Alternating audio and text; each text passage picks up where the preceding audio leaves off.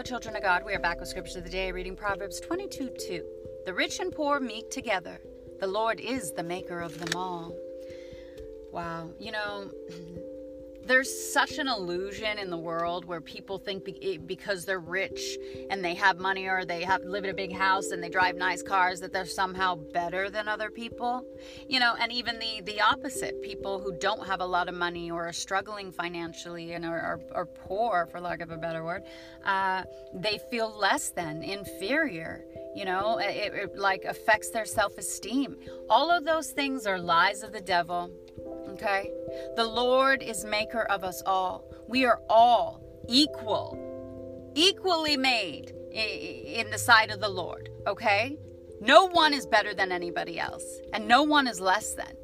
And we all are sent to earth to be tested and to make our choice. Will you choose Jesus? I pray you do.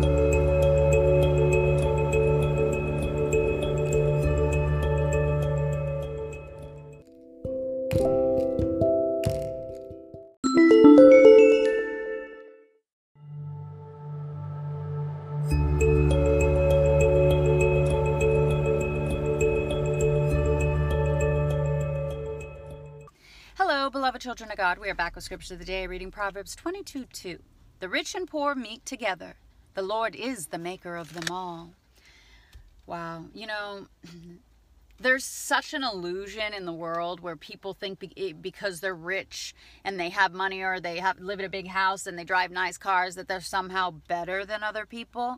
You know and even the the opposite people who don't have a lot of money or are struggling financially and are, are, are poor for lack of a better word uh, they feel less than inferior you know? It, it like affects their self-esteem.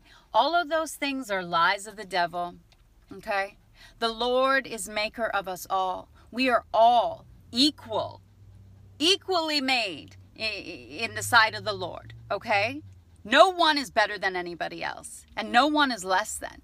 And we all are sent to earth to be tested and to make our choice. Will you choose Jesus? I pray you do.